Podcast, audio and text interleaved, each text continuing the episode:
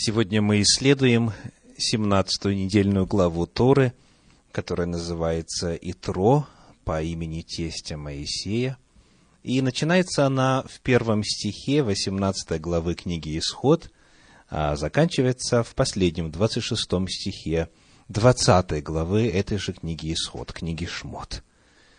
Здесь перед нами явление уникального характера – сам Всевышний с горы Синай провозгласил нравственный кодекс человечества. Десять заповедей. Это словосочетание известное далеко за пределами Израиля, несмотря на то, что большая часть людей в этническом отношении, тех, кто стоял тогда у горы Синай, были евреями. Десять заповедей повсюду почитаются как основа нравственности всего человечества. И не зря. Есть тому серьезные для этого веские основания. В минувшем году чтения и исследования Торы нам с вами довелось рассмотреть значение первой из десяти заповедей. Сегодня перед нами вторая. Мы не знаем, сколько Всевышний даст нам милости жить последующих лет, но лет через восемь, по моим подсчетам, если мы будем каждый год рассматривать одну заповедь, в 17 недельной главе Торы мы этот процесс завершим. Итак, текст второй заповеди. 20 глава книги Исход, стихи с 4 по 6. 20 глава, стихи с 4 по 6. «Не делай себе кумира, и никакого изображения того, что на небе вверху, и что на земле внизу, и что в воде ниже земли. Не поклоняйся им и не служи им, ибо я, Господь Бог твой, Бог-ревнитель, наказывающий детей за вину отцов до третьего и четвертого рода, ненавидящих меня, и творящий милость до тысячи родов, любящим меня и соблюдающим заповеди мои. Очень серьезное, торжественное предостережение. В первую очередь, нам необходимо уразуметь суть запрещений, которые есть в этой второй заповеди. Назовите, пожалуйста, запрещенные действия. Что запрещено делать? Не делай то есть, в смысле, не изготавливай. Дальше. Какое еще действие запрещено? Не поклоняйся. И третий запрет – не служи. Не делай, не изготавливай, не поклоняйся и не служи. В отношении первого никаких истолкований не требуется. Не изготавливай не мастери, не лепи, не вырезай, не рисуй, не изготавливай. Второе слово «поклоняться» используется в Священном Писании очень часто, в первую очередь в религиозном контексте. Имеется в виду не просто поклон, как выражение уважения или же в знак соблюдения этикета или принятых норм приветствия в разных культурах.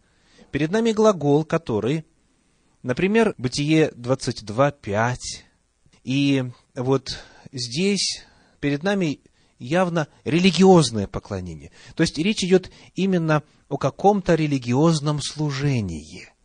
Не поклоняйся, не кланяйся ниц, по-русски говоря, не отбивай поклоны – вот что запрещается во-вторых. И в-третьих, не служи.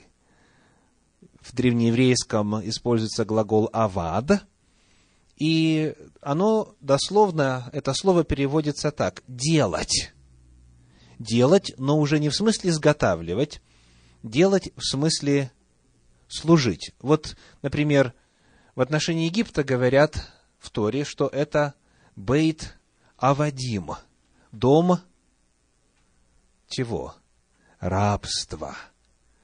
или же в известной песне, в песнопении на Пейсах. А Вадим Гаину мы были рабами. А Вадим – это рабы.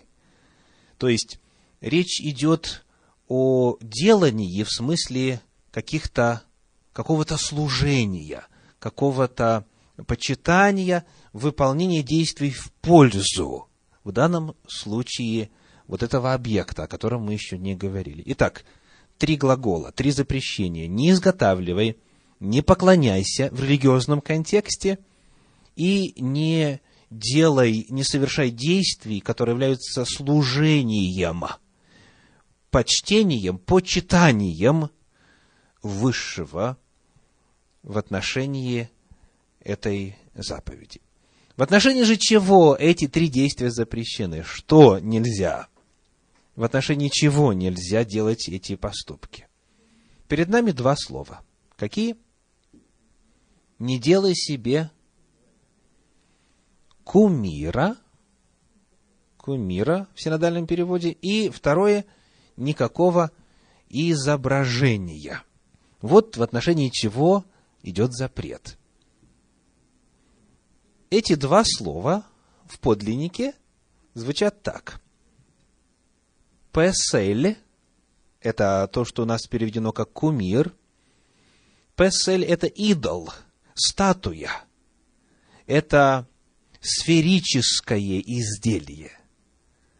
Это объемный истукан, трехмерный. Это барельеф в том числе. Так?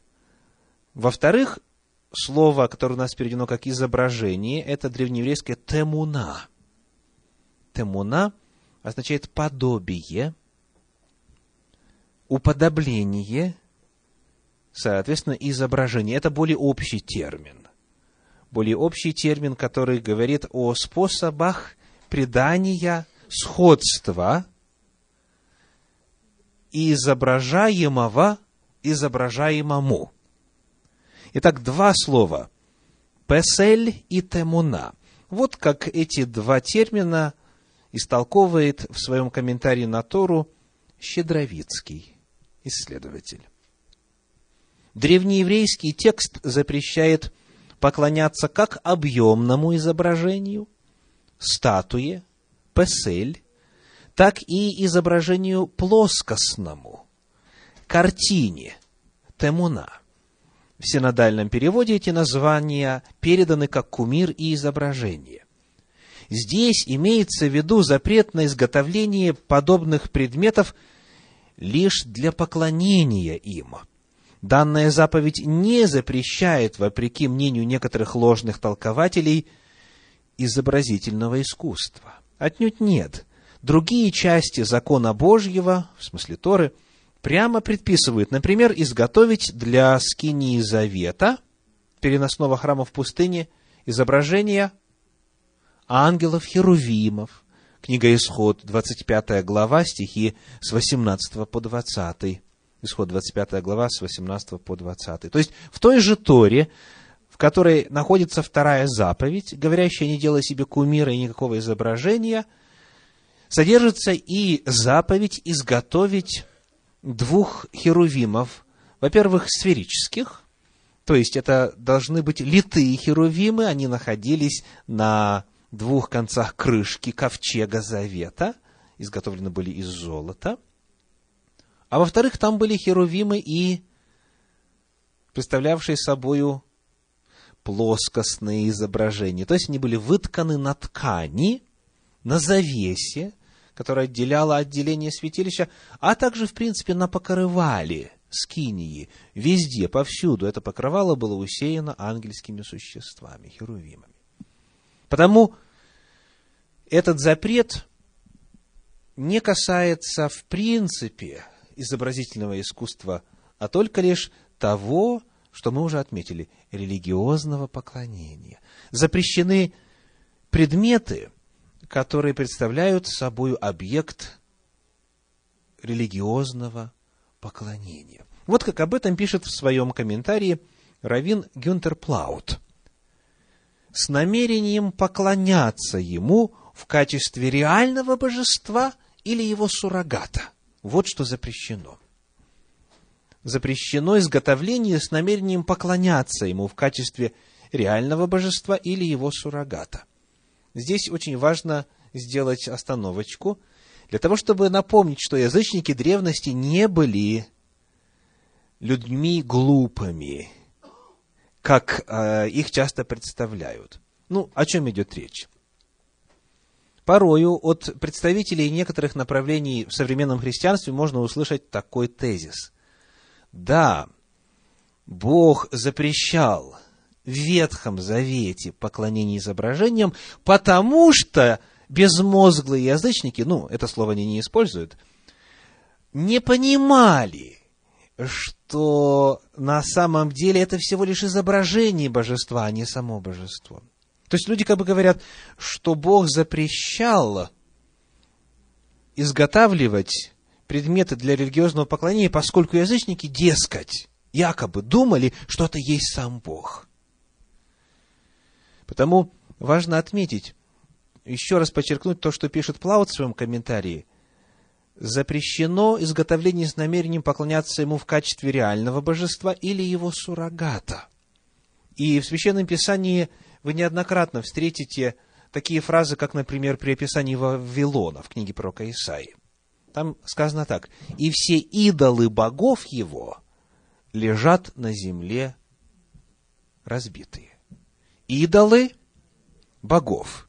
Идолы разбитые, а боги не разбитые. Язычники, конечно же, понимали, что этот предмет – эта статуя или эта картина – это изображение божества, а не само божество. Но оно было настолько свято, что почиталось наравне с божеством. Потому эта заповедь запрещает любое обожествление материи. Эта заповедь распространяется на запрет того, что в специальной литературе называется анимизм, то есть одухотворение и придание священного статуса материи. Касается ли это живой материи или неживой материи? Касается ли это пищи? Касается ли это изображений? О чем бы ни шла речь, вторая заповедь говорит о том, что материя сама по себе никогда не может быть и не должна быть чем? Объектом служения, объектом поклонения. И для того, чтобы никаких сомнений не возникло по поводу того, что вот такое, такому можно поклоняться, а такому только лишь нельзя, Бог говорит, всего, что на небе вверху, всего, что на земле внизу, и всего, что в воде ниже земли. То есть, никакая материя не может быть изготавливаема, изображаема с целью поклонения.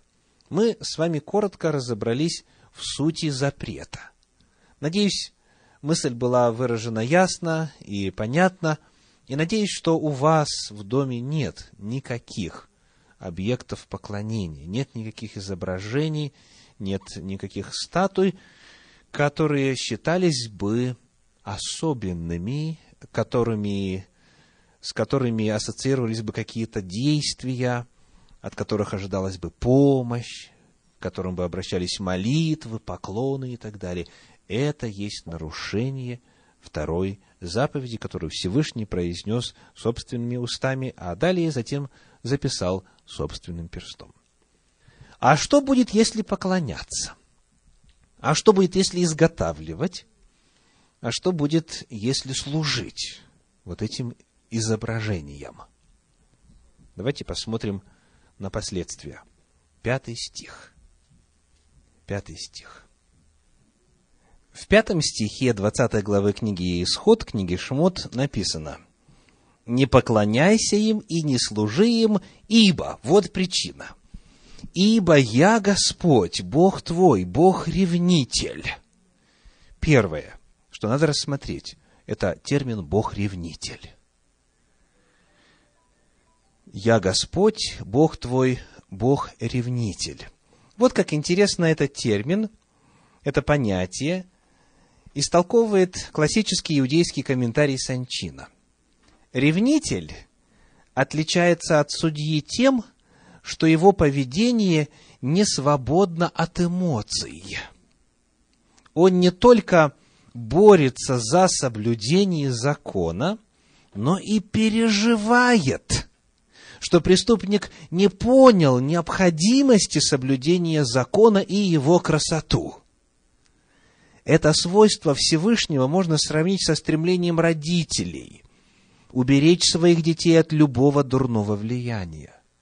Ревность Всевышнего проявляется тогда, когда человек пытается подменить Творца кем-то или чем-то другим. То есть вот эта вот способность Бога, это его качество, он ревнитель, показывает не только его логическую природу, но и его эмоциональную природу. То есть ему крайне неприятно, когда ему изменяют. И если смотреть на непосредственный контекст этой заповеди, то в шестом стихе сказано так. «И творящий милость до тысячи родов, любящим меня». Любящим. То есть, описывается качество, которое связывает людей во взаимоотношениях. И если, соответственно, Бога любят, то Он, как может быть назван? В каком он статусе? Он возлюбленный. И, соответственно, те, кто его любит, они возлюблены им. То есть перед нами язык из сферы взаимоотношений, в первую очередь из сферы самых близких взаимоотношений между мужем и женой. Этот образ в Священном Писании применительно к взаимоотношениям Бога и Израиля встречается неоднократно ибо Господь есть супруг твой, пишет пророк Исаия. И как жену скорбящую и оставленную призывает тебя Господь, и так далее. То есть, Бог и человек, они объединены самыми близкими, тесными взаимоотношениями.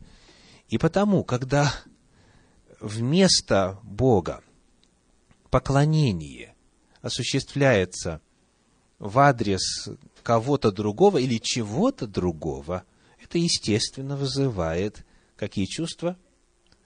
Ревности.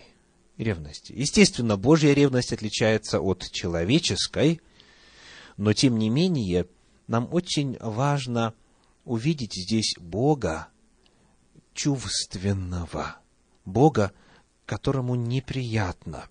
Ревнитель, повторю, комментарий Санчина – отличается от судьи тем, что его поведение не свободно от эмоций. Он не только борется за соблюдение закона, но и переживает, что преступник не понял необходимости соблюдения закона и его красоту. Продолжая исследование причин, последствий нарушения этой заповеди, Давайте посмотрим на некоторые мнения касательно того, что написано в пятом стихе дальше. А именно, сказано, наказывающий детей за вину отцов до третьего и четвертого рода ненавидящих меня. То есть, если нарушать эту заповедь, то последствия могут быть такими. Я есть я Господь Бог твой, Бог-ревнитель, наказывающий детей за вину отцов до третьего и четвертого рода, ненавидящих меня. И эта фраза, конечно же, уже давно стала предметом особого внимания исследователей, потому что она рисует довольно проблематичную картину Бога. Посмотрим, какие мнения существуют среди комментаторов Торы в иудаизме. Во-первых, мнение касательно наказания. Я Господь, наказывающий до третьего, четвертого рода. Первое мнение заключается в следующем, что наказание, о котором идет здесь речь, описывает только тех потомков, которые повторяют грехи родителей своих. То есть фраза, наказывающие детей до третьего, четвертого рода, ненавидящих меня. И ненавидящих истолковывается как описывающий не только отцов, но и детей. То есть ненавидящие – это каждое поколение. Вот это первое истолкование, которое мы встречаем. На него, например, ссылается Раши в своем комментарии. Он пишет, согласно Таргуму, когда они удерживают в своих руках злодеяние своих отцов, то есть следуют их дурному примеру. Грешат так же, как отцы. Тогда вот Господь наказывает до третьего-четвертого поколения. Один из Мидрашей пишет так. Почему Бог наказывает детей за грех их родителей? И отвечает, это относится лишь к тем детям, которые сами грешны подобно своим родителям. Вот это одно из существующих мнений. И, э, возможно, вам оно нравится, однако появляется вот какой вопрос. Почему три-четыре поколения? Ведь если ненавидит Бога Отец и Сын, и Внук, и Правнук, вот четыре поколения, получается в таком случае, что Бог наказывает не за грехи отцов на самом деле, а за личные грехи. Тогда при чем здесь три-четыре рода? Еще есть одно мнение в иудаизме. Оно выражено в комментарии Санчина следующим образом. Есть истолкование, согласно которому эта заповедь предостерегает о негативном влиянии грехов на потомство. Именно о влиянии на потомство. Вот что сказано в комментарии Санчина. Жизненный опыт показывает, что если дети не несут непосредственной ответственности за преступление родителей, то есть не наказываются за их вину, за вину родителей, то опосредованно несколько поколений могут расплачиваться за чье-то нечестное или аморальное поведение, за неверное представление о Всевышнем и Торе или за измену вере. И вот механизм. Дурной пример – показанный отцом, может испортить жизнь детей. Поэтому для всех, кто верит в Бога, дополнительной сдерживающей силой, удаляющей от совершения преступления, кроме боязни нарушить волю Всевышнего, должна быть любовь к собственным детям, на которых поведение и мировоззрение родителей всегда оказывает сильное влияние. Для каждого должно быть очевидно, что если родители, совершая дурной поступок, так или иначе осознают недопустимость своего поведения, то дети, сочтя их поступки нормой, будут поступать так же и, будучи лишены возможности осознать, что совершают преступление, не смогут раскаяться. То есть, второе истолкование заключается в том, что речь идет о влиянии на потомство. Ну и если посчитать, сколько максимум поколения могут подвергнуться влиянию человека, то вроде бы как раз и получается три-четыре. То есть дети, внуки, правнуки. Вот и четыре поколения. В этом смысле речь просто идет о дурном влиянии, которое вот закладывается и отпечатывается в детях, и во внуках, правнуках и так далее. Есть еще одна точка зрения, которую я упомяну сегодня, мы ее можем найти тоже в комментарии Санчина, там написано, возможен и другой перевод этих слов Торы. Помнящий грехи отцов, отразившиеся на детях. Не наказывающий, а помнящий. Помнящий грехи отцов, отразившиеся на детях. То есть Всевышний, наказывая за грех – определяет ответственность каждого в зависимости от того, явилось ли его преступление сознательным нарушением закона или результатом извращения морали, которое уже в предыдущем поколении стало нормой. Вышний судья принимает во внимание испорченность и дурное влияние среды. Таким образом, мера суда сочетается с мерой милости. Вплоть до четвертого – вплоть до третьего, иногда и четвертого поколения Всевышний дает возможность людям исправить те грехи, которые стали обычным поведением еще для отцов и дедов. Повторим, суть этого истолкования заключается в том, что когда Господь наказывает, Он принимает во внимание, насколько это было осознанно, а насколько это было имитацией поступков родителей. Потому когда он наказывает, он помнит грехи отцов. Он таким образом разделяет меру ответственности. И человек, соответственно, не несет наказание за, скажем, сто процентов греха, если он это унаследовал от родителей. Вот это некоторые распространенные мнения в отношении значения второй заповеди, вот в той ее части, которая говорит о том, что Господь наказывает детей за грехи отцов до третьего и четвертого рода.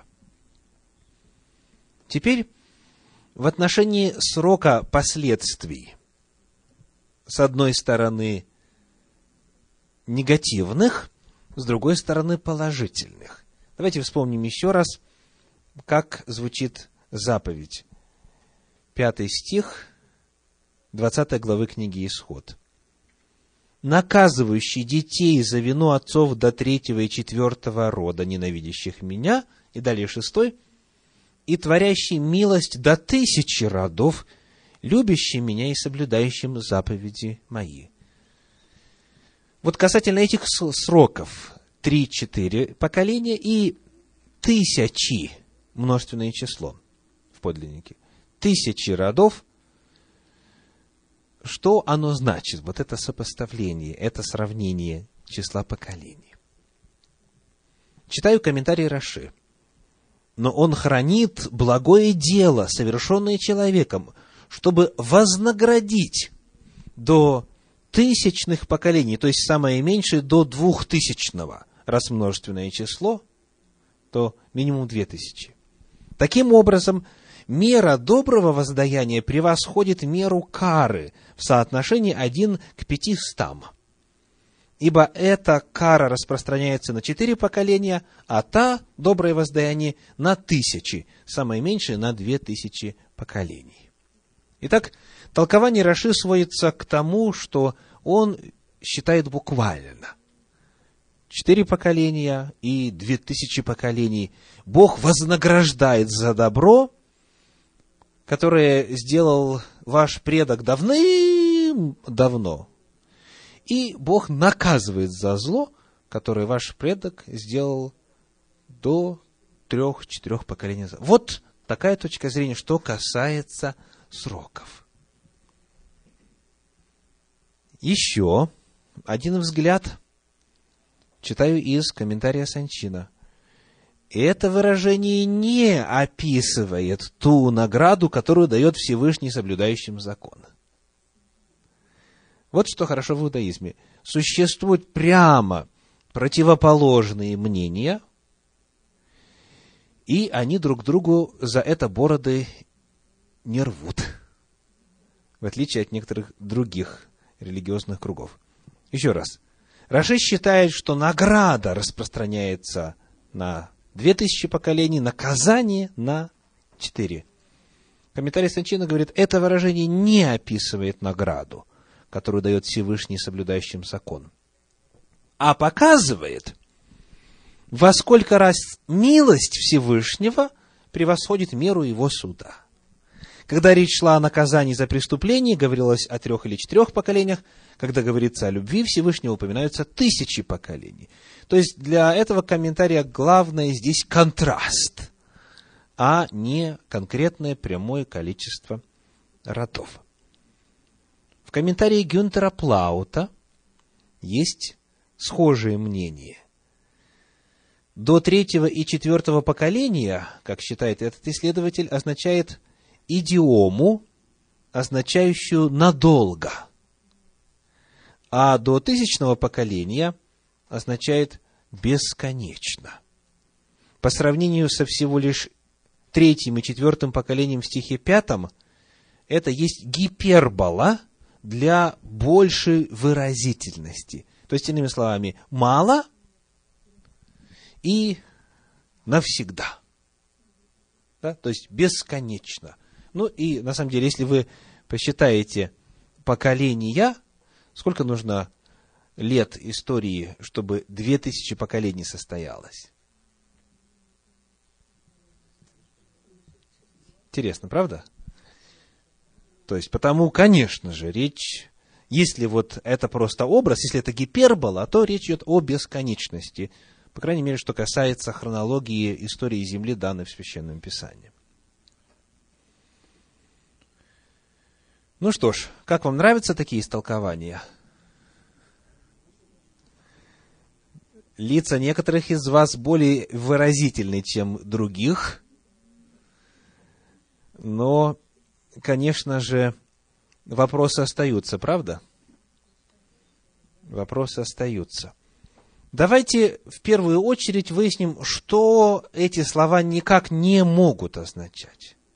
То есть, вот эта вот фраза, более всего волнующая людей фраза о наказании до третьего-четвертого рода. Что эта фраза никак не может означать, согласно прямым же заявлениям самой Торы. Книга Второзакония, 24 глава, 16 стих говорит. Второзаконие 24, 16. «Отцы не должны быть наказываемы смертью за детей, и дети не должны быть наказываемы смертью за отцов, каждый должен быть наказываем смертью за свое преступление. Второзаконие 24.16. Правильно звучит? Очень правильно. Очень справедливо. То есть, отцы и дети за свои, за преступления друг друга не в ответе. То есть, Божья мера справедливости, Божье правосудие выражено очень понятно. У пророков это повторяется. Книга Иезекииля, 18 глава, 20 стих – Иезекииля 18.20. Душа согрешающая, она умрет. Сын не понесет вины отца, и отец не понесет вины сына. Правда праведного при нем и остается, и беззаконие беззаконного при нем и остается. То есть, вновь, очень ясное заявление о том, что Бог не взымает, не взыскивает с детей за грехи отцов, равно как и наоборот. А скажите, каким было взыскание, каким было наказание за нарушение второй заповеди? Согласно Торе. Что было за идолопоклонство, за, за изготовление и поклонение и служение изображениям? Смерть, верно. Второзаконие, 17 глава, стихи со 2 по 5.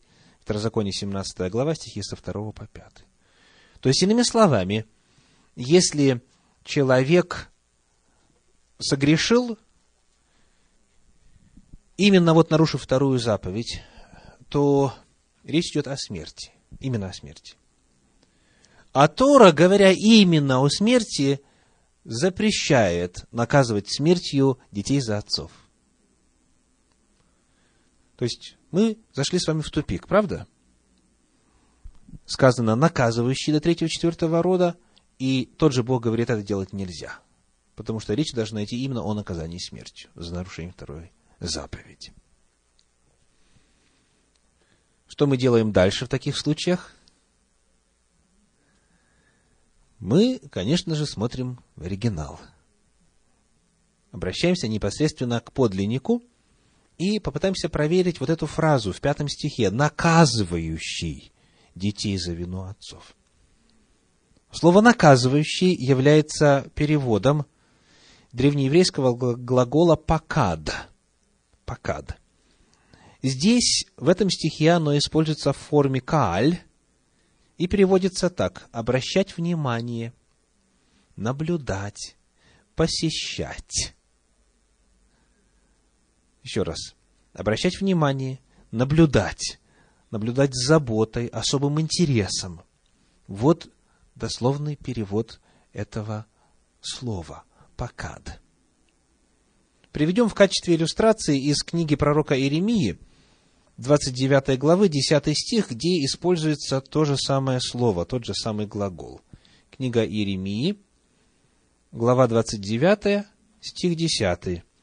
«Ибо так говорит Господь, когда исполнится вам в Вавилоне семьдесят лет, тогда я посещу вас и исполню доброе слово мое о вас, чтобы возвратить вас на место сие.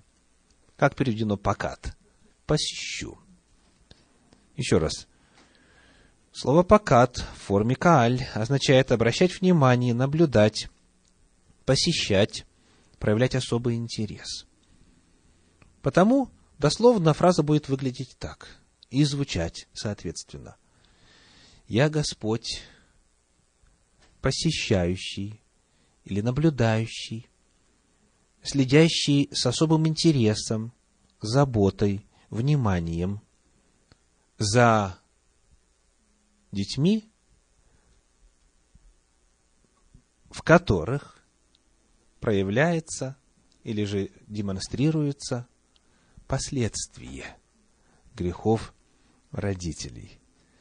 И вот нам теперь нужно будет понять с вами, почему именно в контексте второй заповеди это сказано. Не первый, не третий, не иной другой, а именно второй. Следующий шаг, который нам необходимо сделать в исследовании этого вопроса, после того, как мы сверили перевод и выяснили, что вместо наказания говорится о посещении, наблюдении, внимании и так далее, это провести тематический анализ. То есть мы должны посмотреть, где еще в Библии упоминаются вот эти три-четыре поколения. Что это значит в тех местах? И тогда, собрав всю эту информацию воедино, мы сможем постичь ответ на этот вопрос. Итак, в первый раз необходимая нам информация встречается в 15 главе книги «Бытие», в стихах с 13 по 16. Бытие, 15 глава, стихи с 13 по 16. «И сказал Господь Аврааму, знай, что потомки твои будут пришельцами в земле не своей, и поработят их, и будут угнетать их четыреста лет. Но я произведу суд над народом, у которого они будут в порабощении. После сего они выйдут с большим имуществом, а ты отойдешь к отцам твоим в мире и будешь погребен в старости доброй. В четвертом роде возвратятся они сюда, ибо мера беззакония Мареев доселе еще не наполнилась. Вот это первое место в Библии, где встречается понятие четвертого рода. Если в четвертом роде возвратятся сюда, соответственно, значит, третий также еще продолжает существовать. Третий род. То есть, это вот первое место. Авраам путешествовал по ханаанской земле в XIX веке до нашей эры. И Господь дал ему это пророчество о том, что однажды мерзость беззакония для ханаанских народов, которые жили на той территории, где он путешествовал, наполнится. И вот эти народы, Кении, Кенезеи, Кедманеи, Хитеи, Ферезеи, Рифаимы, которые упоминаются в конце 15 главы книги Бытие, они за вот этот период достигнут апогея безнравственности, апогея своего нравственного падения. Дальше еще одно место. Книга Исход, 34 глава, стихи 6 по 9, вновь упоминает четвертое поколение. 34 глава, стихи 6 по 9. «И прошел Господь пред лицом его и возгласил, Господь, Господь Бог человеколюбивый и милосердный, долготерпеливый, многомилостивый и истинный, сохраняющий милость в тысячи родов, прощающий вину и преступление и грех, но не оставляющий без наказания, наказывающий вину отцов в детях и в детях детей до третьего и четвертого рода.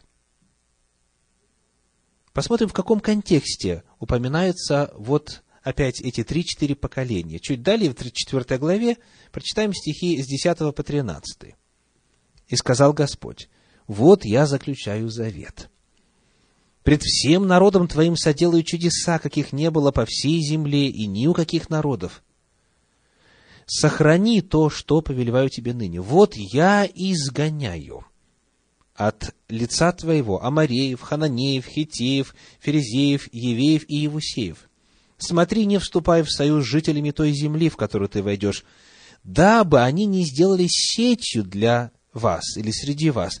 Жертвенники их разрушьте, столбы их сокрушите, вырубите священные рощи их. Господь указывает до третьего и четвертого рода – и напоминает обетование, данное Аврааму, о том, что мера беззаконие вот этих грешных народов, языческих народов, наполнится. И вот теперь, когда этот срок пришел, Бог снова говорит те же самые слова. И Он говорит о причине этого срока. Сказано, не вступай в союз с ними. Почему? Потому что они могут сделать, сделаться сетью для вас. Жертвенники их разрушьте, столбы их сокрушите. Когда мы с вами исследуем эти и иные места, где упоминается вот это понятие третьего и четвертого рода, оно везде и всегда связано с язычеством. Везде, во всех местах Торы три-четыре поколения и последствия, которые продлеваются на протяжении этого времени, всегда связаны с идолопоклонством. Вторая заповедь о чем? О запрещении язычества, о запрещении поклонения амулетам, обожествлении каких-то вещей, предметов, образов, статуй и так далее. И вот теперь, когда мы с вами практически пошли, подошли к разрешению этого вопроса, у меня вопрос к вам. Чем, по сути, является поклонение идолам? Это поклонение бесам. Это чрезвычайно важно. Согласно Библии, это поклонение бесам – если вы желаете записать место священного писания, я сейчас открою и назову его. Книга Второзаконие, 32 глава, стихи 16 и 17. Второзаконие, 32 глава, стихи 16 и 17. «Богами чуждыми они раздражили его, и мерзостями разгневали его, приносили жертвы бесам, а не Богу. Богам, которых они не знали, новым, которые пришли от соседей и о которых не помышляли отцы ваши. Итак, поклонение идолам, то есть вот этим изображением, статуям, является служением бесам. Вот почему это опасно.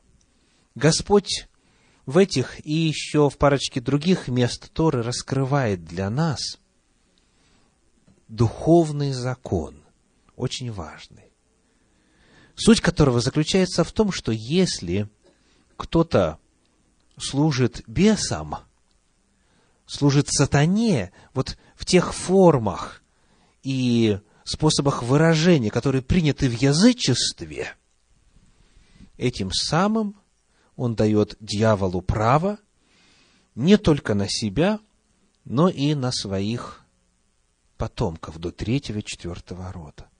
Это понятие о последствиях, оно в Библии, повторюсь, связано исключительно с идолопоклонством и с поклонением изображению. Не просто в принципе за любой грех последствия, а вот именно – те грехи, которые являются контактом с сатаной. Вот они влекут за собою тяжелые последствия.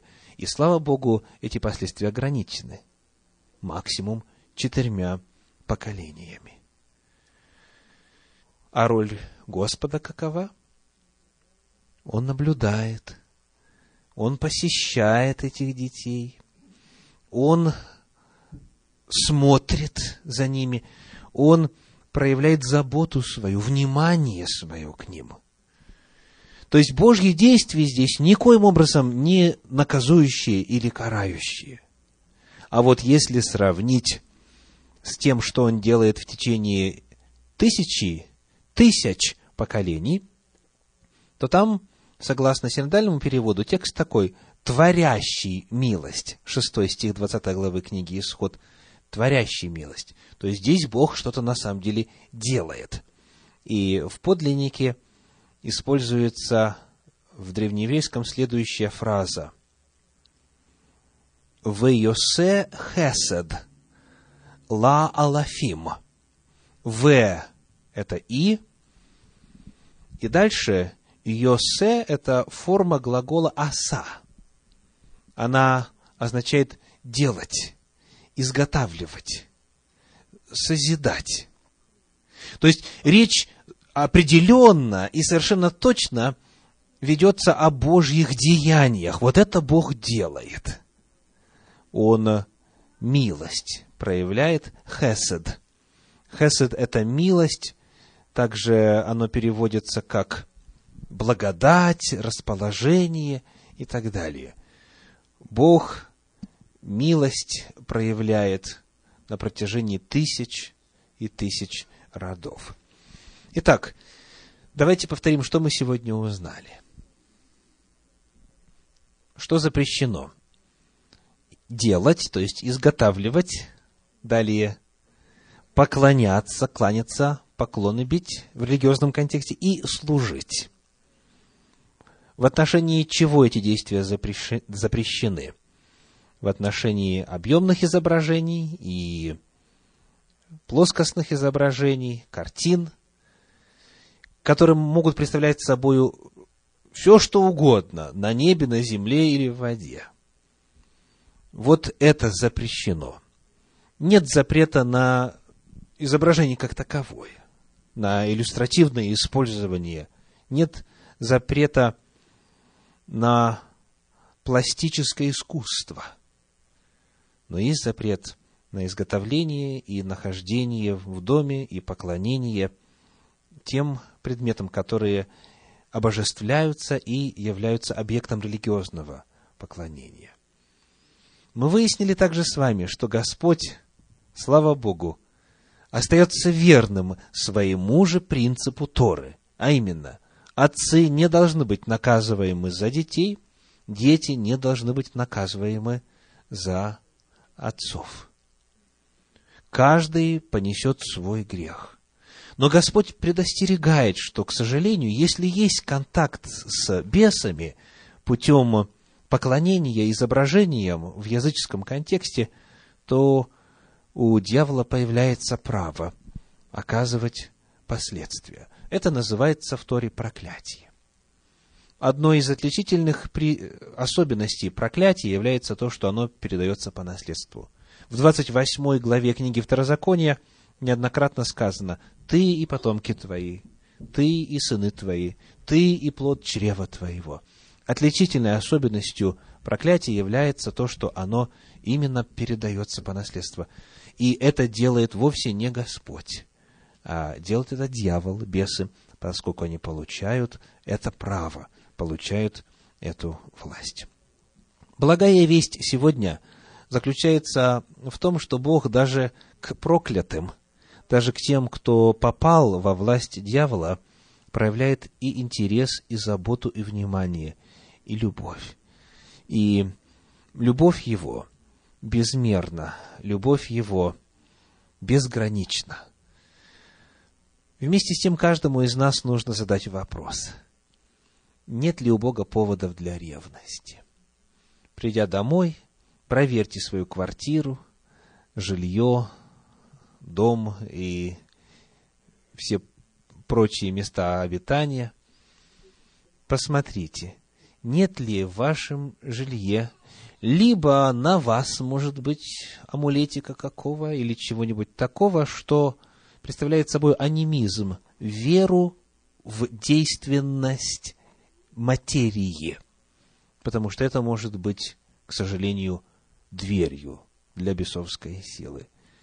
Нет ли у Бога повода ревновать? Не причиняете ли вы ему боль?